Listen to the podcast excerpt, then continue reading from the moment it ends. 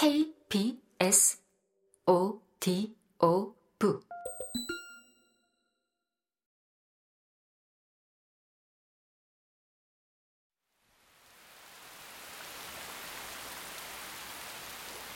바다에 가며 날씨도 확인하지 않은 바보들의 신난 몸짓은 쭈뼛거림으로 변했다. 흐린 하늘 아래 시작된 첫 서핑.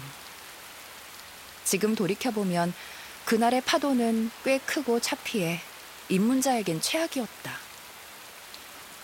스펀지보드는 컨트롤하지 못할 정도로 무거웠고 노란 머리에 새까만 강사는 하늘에 낀 구름처럼 무뚝뚝했다. 그의 이름은 타일러. 이후 애정하는 지인이 되었고 그가 운영하는 서핑숍은 마음의 안식처가 되었지만 어쨌든 첫인상은 엄청났다. 구경하는 이 없이 모래사장은 텅 비었고 비슷한 수준의 사람들이 조난당하듯 파도에 휩쓸려 비명소리가 바다 곳곳에서 난무했다. 지금이야 서핑을 통해 느끼는 마음의 여유를 찬양하고 있으나 당시엔 짙은 바다의 울렁임이 정신없고 두려울 뿐이었다. 조류에 휩쓸려 먼 바다로 흘러가던 순간 타일러는 언니들을 챙기느라 나의 표류를 눈치채지 못했던 바로 그 순간 눈물을 머금으며 속으로 다짐했다. 다시는 서핑을 하지 않으리라. 강렬했던 첫 경험 이후 실제로 1년 동안 서핑을 시도하지 않았다. 하지만 인간은 망각의 동물이기에 행복하다 했던가. 혼란과 두려움이 흐릿해질 때쯤 언니들과 부산 여행을 떠났고 바다가 있다는 이유만으로 다시 서핑에 도전하기로 했다. 나는 이때의 결정을 운명적 재회라 말한다. 그날 우리는 서핑을 끝낸 뒤 저녁 기차로 서울로 돌아갈 예정이었으나 바다에서 나오자마자 이대로 집에 돌아갈 순 없다고 생각했기 때문이다. 운명이란 그런 것이다. 예정과는 다른 방향으로 흘러가는 것. 이날의 서핑은 처음과 많은 것이 달랐다.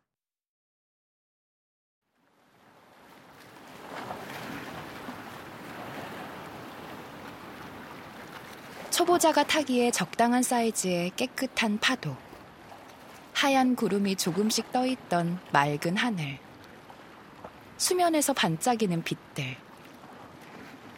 강사의 구령에 맞춰 일어나는 순간 발밑의 보드는 물살을 가르고 세상은 온통 고요해진다. 얼마 못 가 보드에서 떨어지면 그제야 해변의 북적이는 소리가 귀에 들어오고 기쁨의 몸짓을 한다. 지켜보던 언니들도 강사도 잘했다며 손뼉을 친다. 영원히 붙잡고 싶어지는 찰나였다. 결국 일행 중 한 명인 세영 언니와 함께 하루 더 송정에 남기로 했다. 그녀도 아마 같은 마음에 내린 결정일 것이다. 다음 날엔 물결도 없이 바다가 잔잔했다.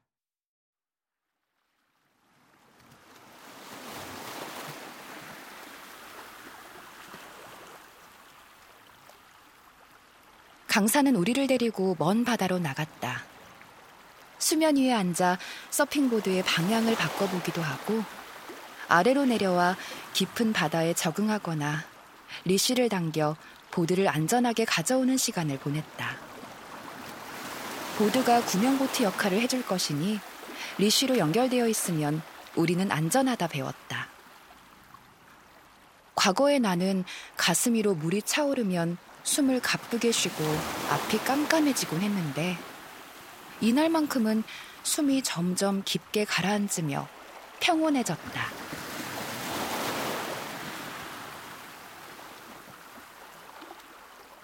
보드 위에 누워있으면 파란 하늘이 쏟아지고 귓가엔 물결이 부딪혀 찬방거린다. 고개를 돌려보니 눈높이에서 바다가 끝없이 펼쳐진다. 물고기가 하나둘 뛰어오른다. 돌아오는 길에 발견한 작은 물결에서 짧은 파도를 탔다. 그리고 확신했다. 앞으로 이것을 하며 살고 싶다고.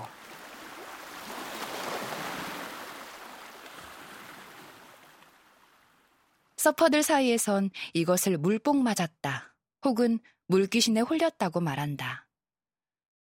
그 표현이 아니고서는 담을 수 없을 만큼 감정적이고 강렬한 순간이기 때문이다. 서핑을 시작하는 사람에게 나는 늘 여러 날의 바다를 가보길 권한다. 단 하루의 경험만으로 서핑에 대한 감정을 단정짓진 않길 바라기 때문이다. 바다에겐 생각의 가짓수를 넘는 여러 모습이 있고 그중 어느 순간들은 강렬하게 우리를 사로잡는다. 처음부터 보드 위에서 일어서는 연습만을 할 필요는 없다. 파도가 없는 날엔 마음 편하게 패들링을 연습하거나 보드와 친해지는 시간만 보내도 좋고 파도가 적당한 날엔 레벨이 맞는 곳에서 연습을 하거나 날아다니는 서퍼들을 해변에서 지켜보며 미래를 상상해도 좋다. 날이 맑으면 햇살을 즐기고 흐리면 감성에 빠지고 비가 오면 흠뻑 맞으면 된다. 좋아하는 웹툰 중 하나인 가담항설에 이런 대사가 있다. 사람은 그렇게 잠깐 보고 판단하는 게 아니야. 항상 좋아 보이는 사람 같은 건 없어. 사람에 대한 평가라는 건 원래 어떤 순간에 마주치느냐에 따라서 달라지는 거 아니겠어요? 파도도 마찬가지다. 처음 단 한 번의 기억으로 서핑에 다시 도전하지 않았다면 나의 오늘은 어떤 모습일까? 망각한 자는 복이 있나니 자신의 실수조차 있기 때문이다. 그래, 니체가 옳았다. 어쩌면 망각은 단 한 번의 경험으로 모든 걸 판단하지 않기 위해 그렇게 낯설지만 새로운 세상에 들어가기 위해 인간에게 존재하는 걸지도 모른다. 문을 열기 위해 필요한 용기라는 건 가끔은 판단의 보류에서 출발한다.